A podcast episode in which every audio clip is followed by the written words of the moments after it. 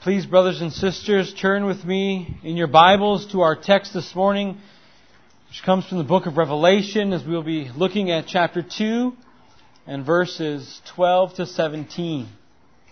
Revelation chapter 2, verses 12 to 17.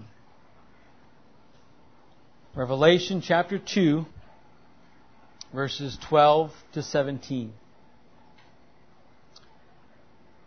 Please then, brothers and sisters, hear with me the reading of God's Word.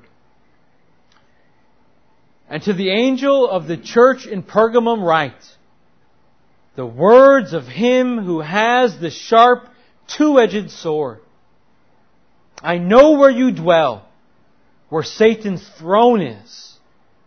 Yet you hold fast my name, and you did not deny my faith, even in the days of Antipas, my faithful witness, who was killed among you where Satan dwells. But I have a few things against you. You have some there who hold the teaching of Balaam, who taught Balak to put a stumbling block before the sons of Israel, so that they might eat food sacrificed to idols and practice sexual immorality. So also, you have some who hold the teaching of the Nicolaitans. Therefore, repent. If not, I will come to you soon and war against them with the sword of my mouth.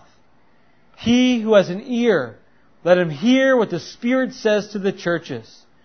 To the one who conquers, I will give some of the hidden manna, and I will give him a white stone with a new name written on the stone that no one knows except the one who receives it. Thus far is the reading of God's Word. Well, brothers and sisters, this week uh, we continue to travel north as we continue to look at the next church that Christ has instructed John to write a letter to. Now, Pergamum was located 40 miles from Smyrna and 10 miles inland from the coast of the Aegean Sea. Uh, Pergamum was the center of some of the most famous uh, pagan cults of that day. We can think of Zeus, Dionysus, as well as Asclepius, to name a few. In fact, Asclepius was the god of healing, who garnered much attention from those living in Asia Minor as they flocked to Pergamum so that they might receive this healing. And it's actually this god of Pergamum, Asclepius, who was symbolized by a serpent, which in fact now is what you oftentimes see associated with medical buildings and institutions. It's that serpent. Now the first temple here in Pergamum was erected in 29 BC to honor Rome and Augustus. And another monument that was extremely important to the city was a massive altar constructed to Zeus that sat upon the city's highest point. Now, Pergamum was the headquarters also of the Roman government in Asia Minor, and at one time was the capital city in Asia Minor. And so we ought to understand by this is that Pergamum was an overwhelmingly pagan city. And even with that being said, even with that being the case, it shouldn't surprise us then that what we don't see Christ say is for the church to get out. Even though it was an overwhelmingly pagan city, he doesn't tell the church to pack up, to jump ship, and to leave just because all of the residents around them were anti-Christian. Instead, he has a totally different message from the church, doesn't he? Right? He has one that is centered upon the need for the saints in Pergamum to reflect the holiness of God in the city in which they live. As he exhorts the church to remain the church in the world, right? For the church to remain the church no matter where he has placed them. And this is in keeping with Jesus' high priestly prayer, isn't it? In John chapter 17 verse 15. What does he say to the Father? He says, I pray that you do not, not that you take them out of the world, the saints, the church, but that you would keep them from the evil one. And so we're going to consider then what the message is to the letter of the church in Pergamum under three headings this morning. The first heading we will title Praise. As Jesus opens up this letter by praising the saints for being faithful witnesses and, and holding fast to His name. Right? Standing strong, standing firm, not willing to, to deny His name. The second point that we're going to look at then would be warning. Right? Although the saints held fast to the name of Christ, they were guilty of allowing some within the church to practice sin right, without pointing it out, recognizing it, correcting it, disciplining it. And so they are in need of repentance. And then the third point that we will consider is promise. For all of those who have a stake in Christ Jesus and His name, they are promised three particular things that we will look at later, which ought to motivate the church to continue into the end and to stand firm in a world that is antithetical to all that Christ commands of His church. Now, in keeping with the pattern established by Christ, what we see again in the opening of this letter is that Jesus instructs John to write to the angel of the church. And as we also seen with the other letters that we've looked at, uh, Jesus uses a self-designation for himself that came from chapter 1 and that corresponds to the contents of the letter. In chapter 1, if you remember, right, Jesus gloriously reveals himself to John as he is kind of caught up in this vision. And he reveals himself in great detail as John beholds this exalted Christ and we're told in chapter 1 verse 16 that what John sees is that from the mouth of Christ came a sharp, two-edged sword. Now in the description of Jesus from chapter 1, we saw how many of these allusions are being taken from, from the book of Daniel. And they're being taken, a lot of them, from the description of the Ancient of Days. As Daniel has this vision of the Ancient of Days, what is the Ancient of Days doing? Right? He is seated upon his throne in, in judgment over the nations. We also said, if you remember about this phrase, when we looked at it in chapter 1, that it also harkens back to Isaiah chapter 11 and verse 4, which speaks to us about Christ. And it says this, And he shall strike the earth with a rod of his mouth. And in the book of Revelation, where the church needs to be stirred on to continue to the end in the face of death, Right? They need to hear this, do they not? That, that Jesus is the eschatological judge of all the heavens and the earth. That He will judge the unrighteous. Right? That right now He stands in, in threatening judgment over the entire world. And He will come again to, to judge those who persecute and who harm His church. But brothers and sisters, what we also need to see is that He stands over His church as well. But he stands over his church as Heavenly Father, as the one who disciplines his church when in the family he finds sin. But this is what we should expect. Right? This is what Peter says in 1 Peter chapter 4 verse 17. For it is time for judgment to begin with the household of God. Yet the purpose, brothers and sisters, for the judgment in the household of God is not our destruction but rather our, our restoration. Right? It's our conformity to Christ likeness, but this can not be said of those who persecute the church. For Peter will go on to say right after this, and if it begins with us, what will be the outcome for those who do not obey the gospel of God? Right, what will be their outcome? It will be a frightful outcome, brothers and sisters especially those who wield the sword unrighteously. And this is also a connection here that Jesus is, is making in his self-description as the one who has the sharp two-edged sword coming from his mouth. Right? What he's, what he's saying to the saints is, yes, I know that I've given authority to the sword, to the local governments. But what they need to know, what you need to know is there is one who is above all governments, who wields a far greater sword than they. Right? That is what he is communicating to them. He is comforting his church by telling them this, that, that the one who wields the two-edged sword rightly will come as a just judge, and he will come down against all those who wield the sword unrighteously against the saints. And brothers and sisters, this is what the Roman authorities are guilty of. Right? They have been given the authority by God, right, to wield the sword, but they were abusing the sword. They were abusing their power. They were using the sword unlawfully. Right? Jesus had, had given it to them. He had invested authority into the local governments as ministers of God to uphold and protect the good and to punish the evil, but they were doing the exact opposite. They were using the sword, right, to force Christians to deny the master who bought them. They were using the sword in a, in a wicked way. And so in introducing the letter in this way, right, Jesus is telling the saints, I know that you are being mistreated by those who have the power. But I want you to know it's only temporary. Right? Their power is only temporary. Their wielding of the sword is only temporary. For the just judge over every judge and every earthly ruler will come again, and when he comes, he will bring about the destruction of those who seek you harm.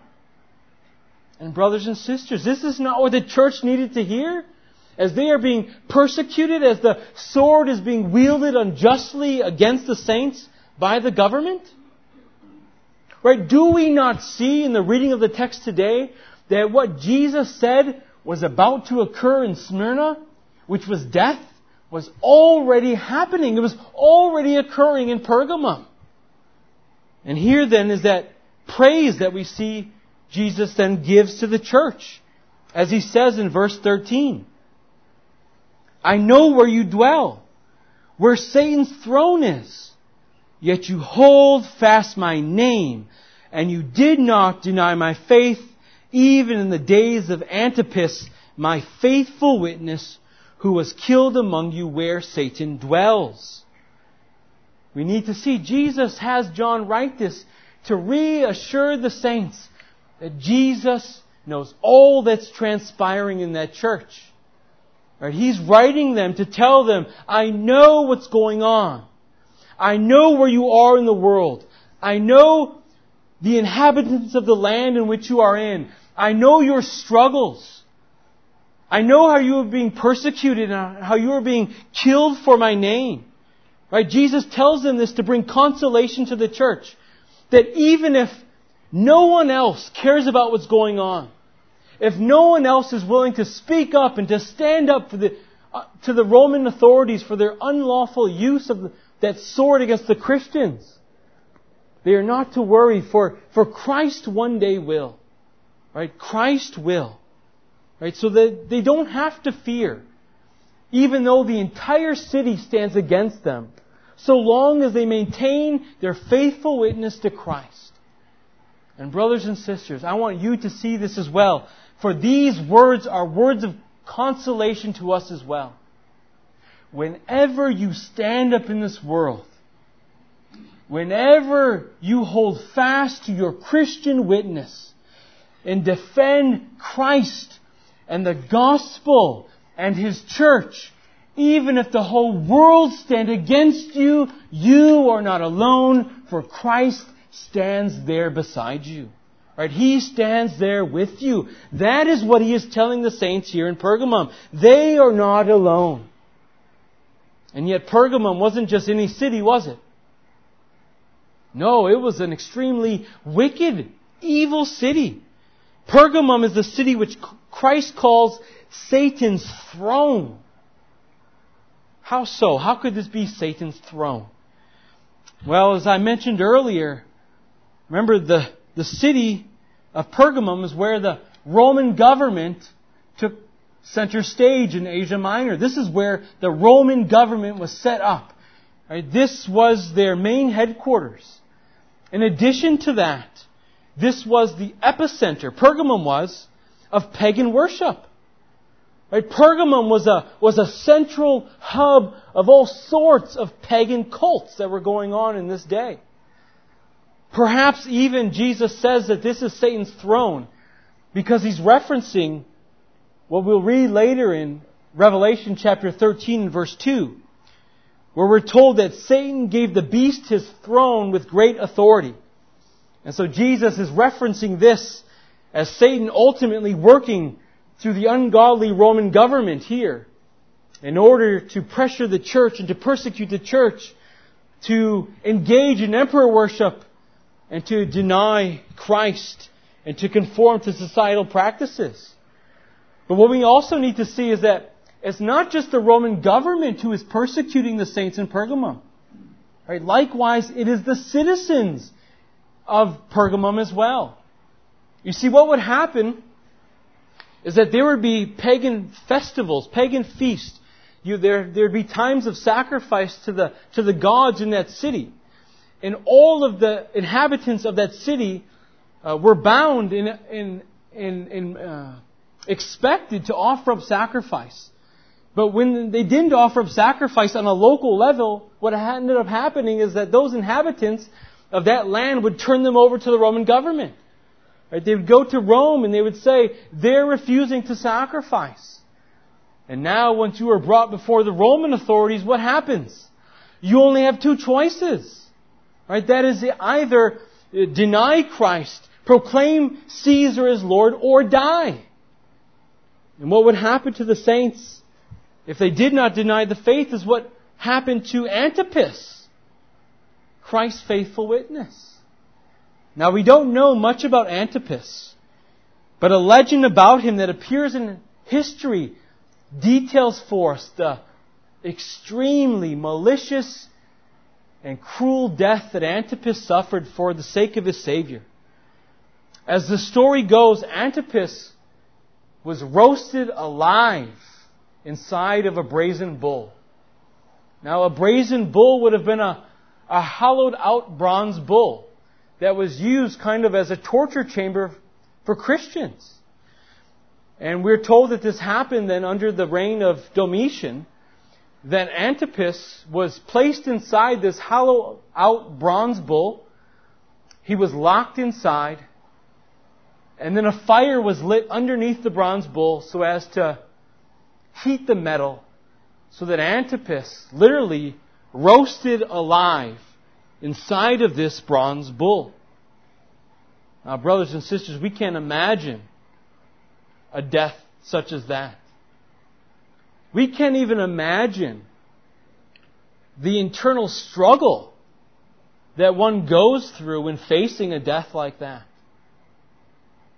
Thinking to themselves, just, all I have to do is this one thing. Just, just deny Christ, confess Caesar. I don't really have to believe it. But then I can escape this cruel and excruciating death.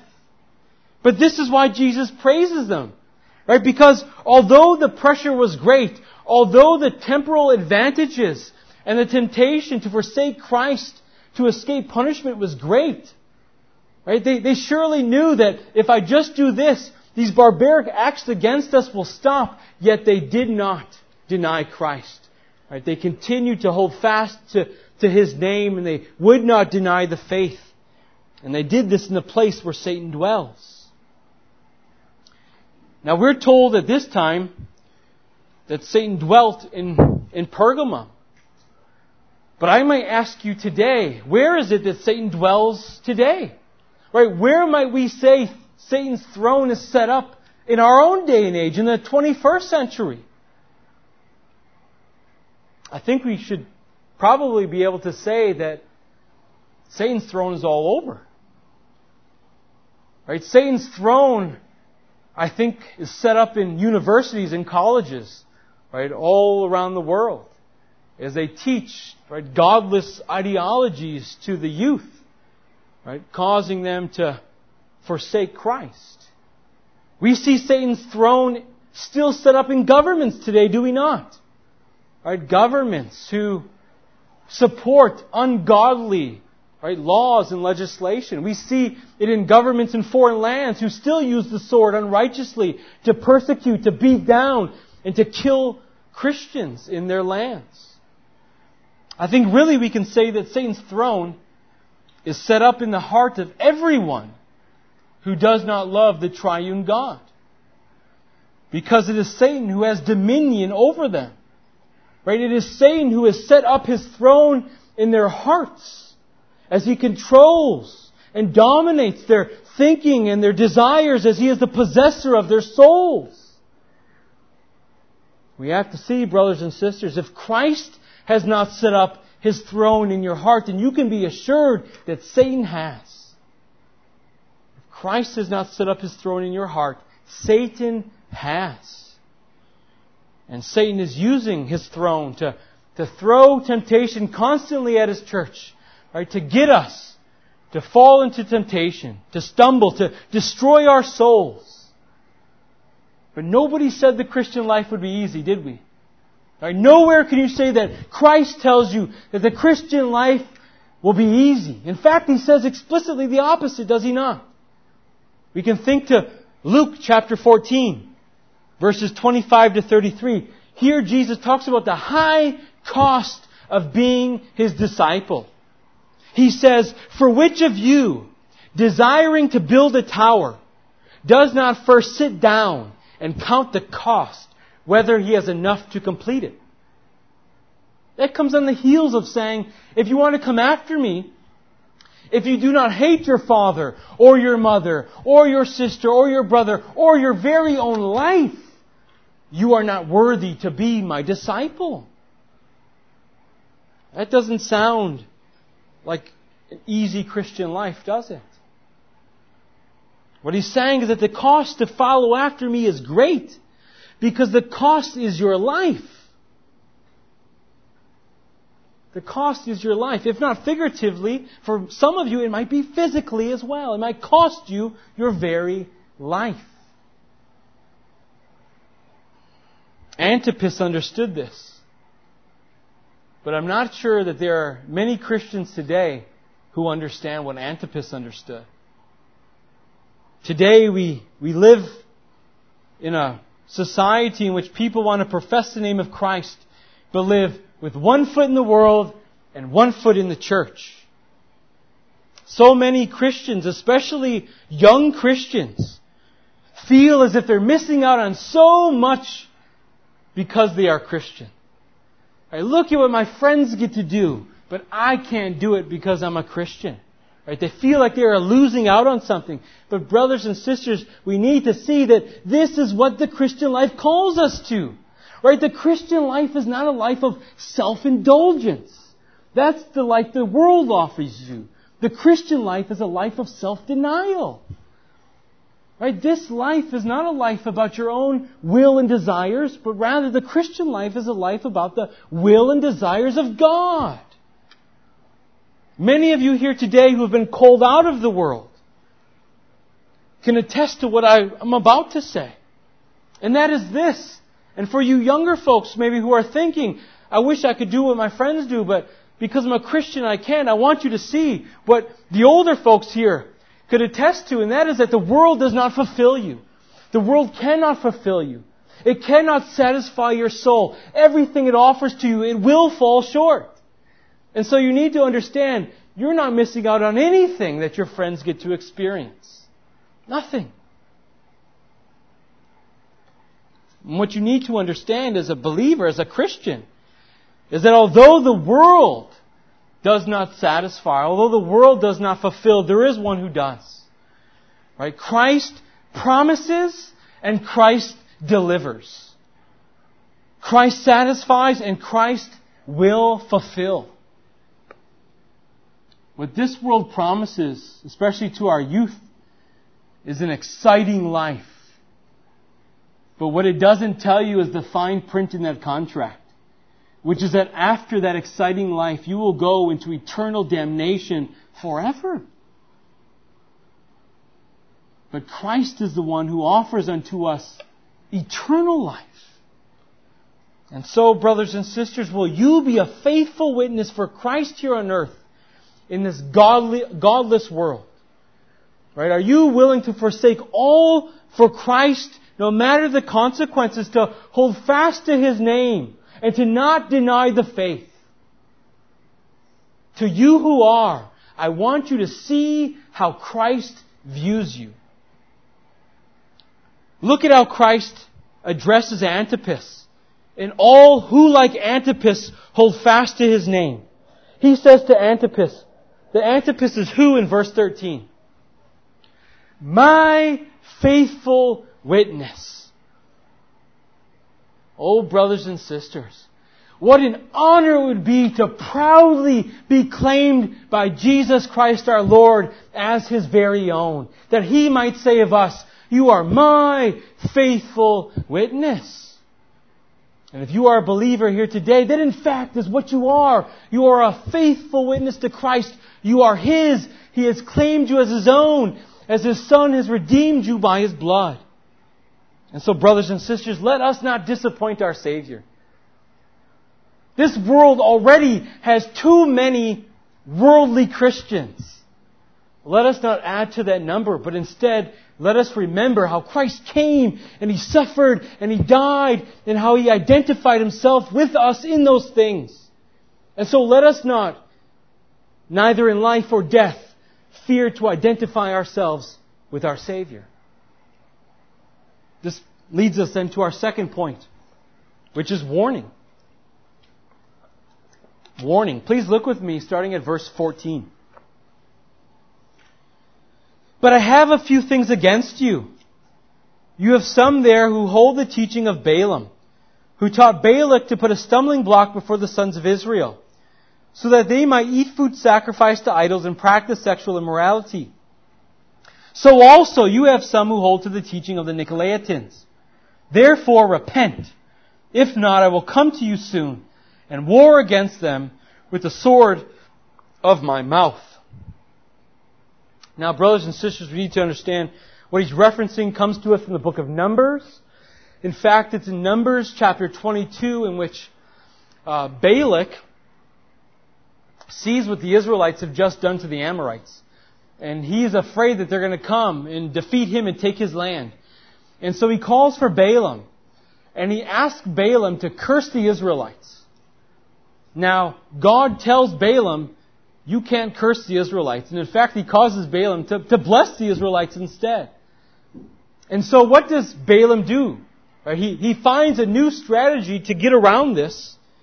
And what is that new strategy? What is that new approach? It was to send the daughters of Moab into the Israelite camp to tempt the Israelites with sexual immorality and idolatry. And in Numbers chapter 25 verse 1, we're told this. That the people began to whore with the daughters of Moab. In verse 31 of the book of Numbers, in verse 16 we read, Behold, these on Balaam's advice caused the people of Israel to act treacherously against the Lord. Now what we learn then in our text today is that there are some in Pergamum uh, who hold to this same teaching of Balaam, which is what? Well, we're told that he taught Balak to put a stumbling block before the sons of Israel so that they might eat food sacrificed to idols and commit or practice immorality. Christ also says then that you have some who hold to the teaching of the Nicolaitans. Now what I would like us to see is that in the English translations as you're reading this, it might seem like these are two different groups. Like there's one group that holds to the teaching of, of Balaam and there's another group that holds to the teaching of the Nicolaitans. But what's being described here is, is just one, one group. Um, we actually see this, you'll see this kind of brought out more in verse 15, where it begins, so also, that can also be translated um, in the same way. Right? So you have those who, who uh, taught the the, the, the doctrine of Balaam in the same way the Nicolaitans are, are doing the very same thing with their teaching. And so they are, what Christ is doing is he's identifying the Nicolaitans with Balaam. Right? So the Nicolaitans were a group within the church who were teaching people in the church that it was okay to attend pagan festivals. Right? That it was okay to attend these festivals where sexual immorality and idolatry ensued. Right? The Nicolaitans were antinomians. The, the Nicolaitans thought it was okay to, to commingle with the world, to be friends with the world. But in doing so, They were perpetuating demonic strategies following after the Balaamites, which would ultimately destroy Christ's church. Because a worldly church, brothers and sisters, we need to understand, ceases to be a church. Right? A church that, that takes on the traits and the characteristics and the persona of the world has lost its reason to exist, which is to stand apart from the world. Right? For the purposes of the Lord, to be light in darkness, to proclaim the gospel, to look totally different from the godless world in which we live in. But brothers and sisters, if we are honest with ourselves, is not the Nicolaitan spirit rampant in churches today? There are so many Christians in, in congregations all around the world. Perhaps there are Christians here today who live with one foot in the world and one foot in the church. Now there is one differentiation that I want to make so that we do not think that the scripture is contradicting itself. Here we see that they are not to eat this food sacrificed to idols. But if we look at 1 Corinthians chapter 8, Christians are told they're at liberty to eat food sacrificed to idols that was sold on the market. Right, but here's where the context matters. They were not to eat this meat sacrificed to idols because this meat was being eaten with godless pagans during pagan festivals. So they are eating this meat sacrificed to idols during the celebration of pagan deities. And so Christ is saying, have no part of that. That is, that is sin. Now the Nicolaitans understood what would happen if they didn't participate. Right? The Nicolaitans knew that the citizens of Pergamum can out us if we don't celebrate this with us. We could be brought before Rome. We could face death. And so what do the Nicolaitans do and what do they teach? It's better just to be friends with the world. Right? Be on good terms with the world. Right? Be friends with the world. But I need us to see that, that what's being described here though isn't a matter of Christian liberty. Right? What's being described here isn't a matter of just your Christian conscience. What is talking about here is just blatant, outright sin. Right? What, what is being spoken about here was idolatry that they were not to participate in by eating that meat sacrificed to idols in these pagan festivals with these pagan, ungodly unbelievers. And think about the effect, brothers and sisters. All right, think about the effect that the doctrine and the practice of the Nicolaitans had on a church. Right? Think about what that effect is on churches even today. Think about what the effect will be upon new converts. About converts maybe who are struggling. On converts who are weak in the faith. This kind of doctrine, this kind of practice could destroy their very souls. And so we see why God hates this so much. And why He calls upon them to repent. And so He threatens them. Right? He says repent. Why? Because they didn't stop it.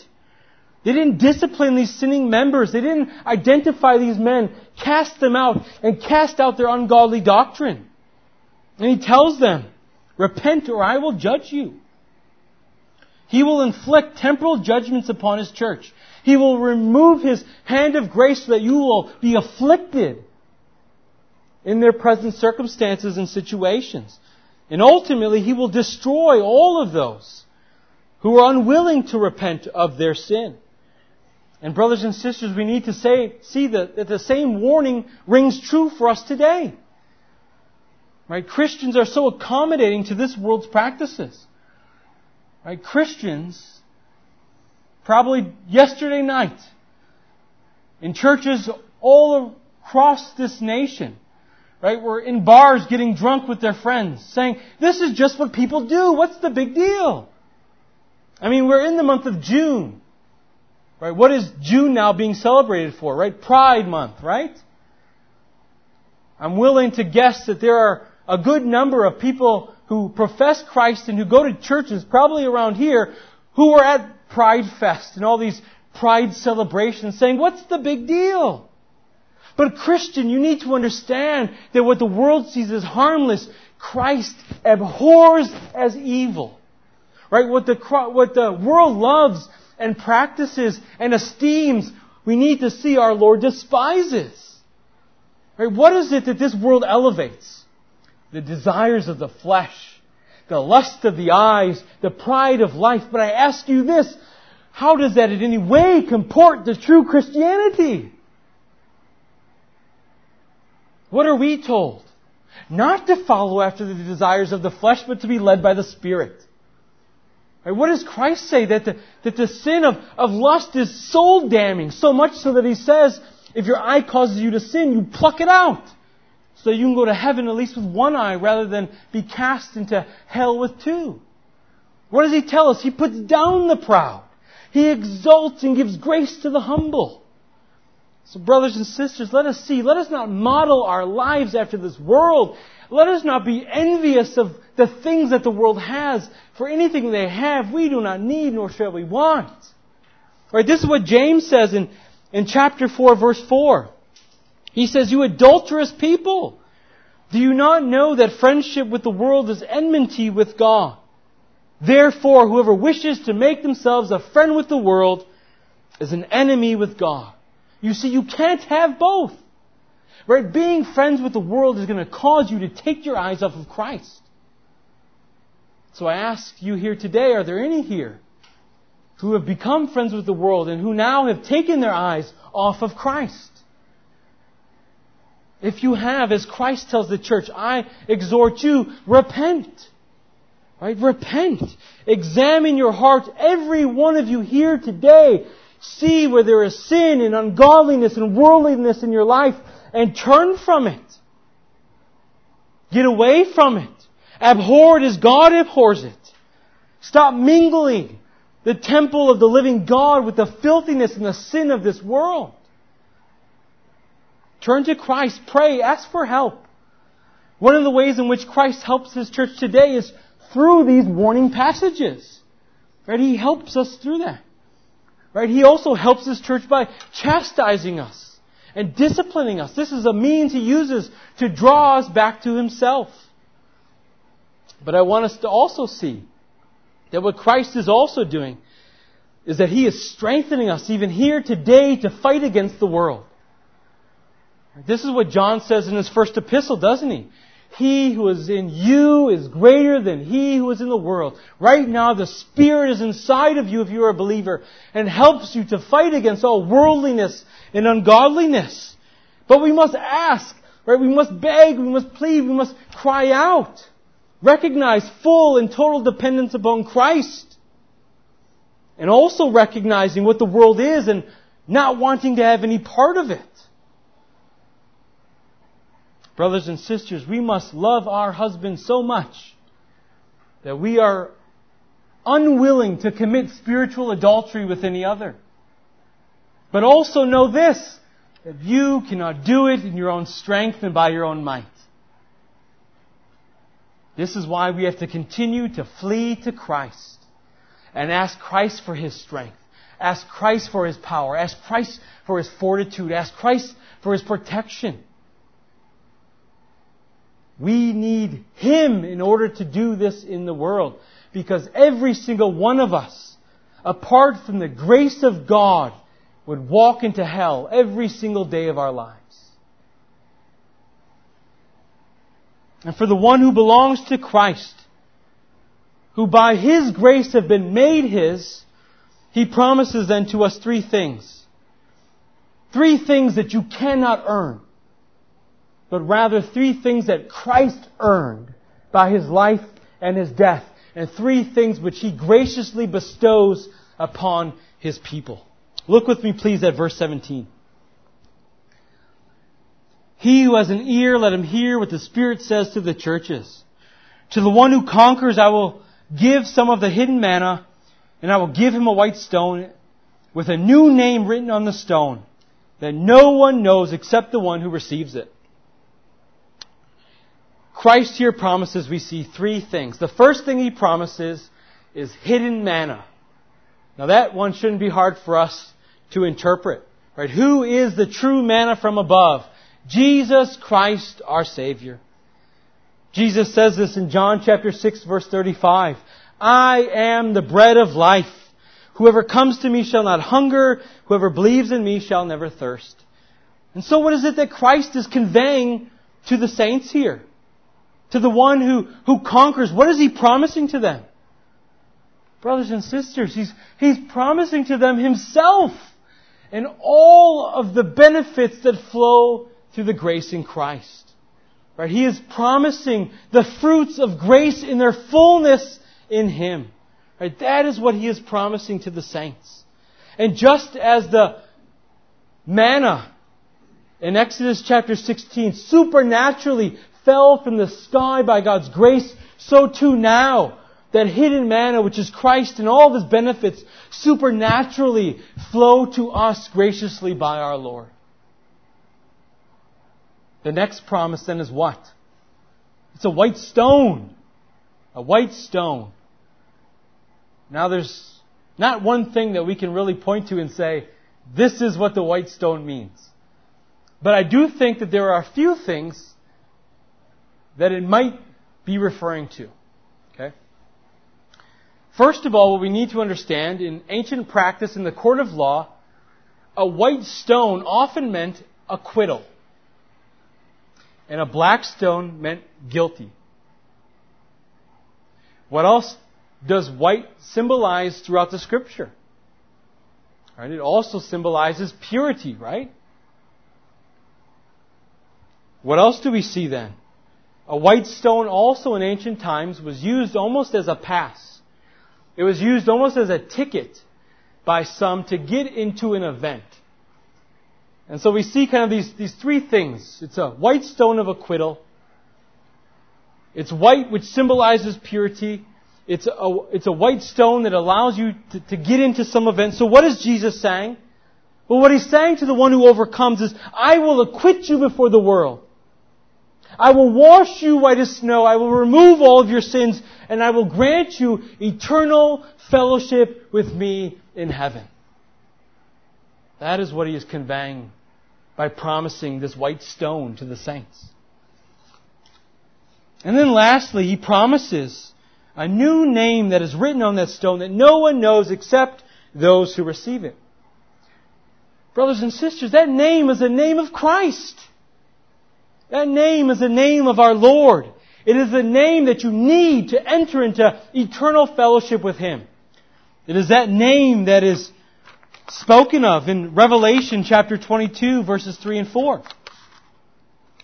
Here we read, No longer will there be anything accursed, but the throne of God and of the Lamb will be in it, and his servants will worship him. They will see his face, and what? His name will be on their foreheads. We're going to have the name of the Lord not literally written on our foreheads, but figuratively, spiritually, we have the name of Christ sealed to us. Right? We are His. Right now as we speak. Right? The name of Christ is, is written on us. And this new name is an indication of our new status in Christ. And is only given to those who will experience that end time presence with Christ forever. And so what are all three of these things? The hidden manna, the white stone, the new name on the stone. What are these three things? They, they're all promises that Christ is giving His church that no matter what you endure, no matter what you suffer, do not worry, do not fear, for you have the promise of eternal life with me forever. That's what he's telling to the church in Pergamum. Now the church in Pergamum had many earthly reasons to compromise, did they not? We named a bunch of them. We today, as the church, have many reasons to compromise. Many earthly reasons. Financial reasons. Maybe for reasons of family and friends. You don't want to have any discord amongst your family or your friends, so you compromise. Maybe it's because you just don't want to deal with the, with the stress or friction that can come along with being a Christian with your neighbors and in public and in society. Perhaps you have a pressure to compromise because you just want to be viewed as, as normal in this world, not a, you know, a crazy Christian. You want to be someone who's, who's considered to be smart by your neighbors and those around you. But just as Jesus seeks to ask the saints in Pergamum by providing these three reasons, I likewise ask you here today, as we looked at the rewards from this earth and the rewards from Christ, which reward is better? Which reward is better? Is it the reward that the world will give you, which is temporal earthly enjoyments which will end up in condemnation and eternal death? Or is it for a time, temporally, suffering, pain, and trial? All the while, Christ stands beside you, blessing you, strengthening you, preserving you through it all, and yet, when He returns again, He will grant you everlasting, eternal, full, joyous, complete fellowship with Him for all of eternity? Let me ask you, which would you choose? Which would you choose? Because you can't choose both. You can't have both rewards. Only one. So as we draw to a close this morning then, brothers and sisters, I ask you, can the Lord this day, like he did Antipas, claim you as his own? If he returned, would he say, you are my faithful witness? Or would he say that we are like the Nicolaitans who follow after the teaching of the Balaamites, dishonoring the name of our Lord, living ungodly, teaching bad doctrine, practicing sinful things which God has condemned? We need to see, brothers and sisters, that the world will use you and abuse you and it will spit you out. The world does not care for you, neither does it love you. You're just one of many. But know this, you who are Christ's, that He has numbered His elect. He knows each and every one of you, for He has chosen you in Christ before the foundation of the world. He has sent His Son to redeem you. He cares for you. He loves you like no love anyone in this world could ever show unto you. As Father, we've seen today how He tenderly cares for His church in Pergamum. How He praises them, how He warns them, how He promises to them things, how He disciplines them, and how He restores them. Brothers and sisters, He does the same to us here today. And He does it out of His infinite and abundant love that He has for the saints. And so I exhort all of you here today, do not love this world, for what you and I have in Christ is far greater. Let us pray. Oh Heavenly Father, we are so thankful for the message that you have given to John to reveal to the saints in Pergamum. Uh, we thank you, Father, that through your sovereign grace, you have elected us, you have called us, you have redeemed us, and you have made us by your grace your faithful witnesses. We ask, Lord, that you would continue to strengthen us and grant to us courage to never deny the name of our Lord. Lord, we likewise thank you for your warning. We ask, Lord, for forgiveness for the times in which we have compromised with the world. And yet we are so grateful that you have bestowed upon us these marvelous promises of eternal fellowship with the Lord that we will have when Christ returns to gather His church at the end of this age. So Father, we come before you praying all these things in Christ's name. Amen.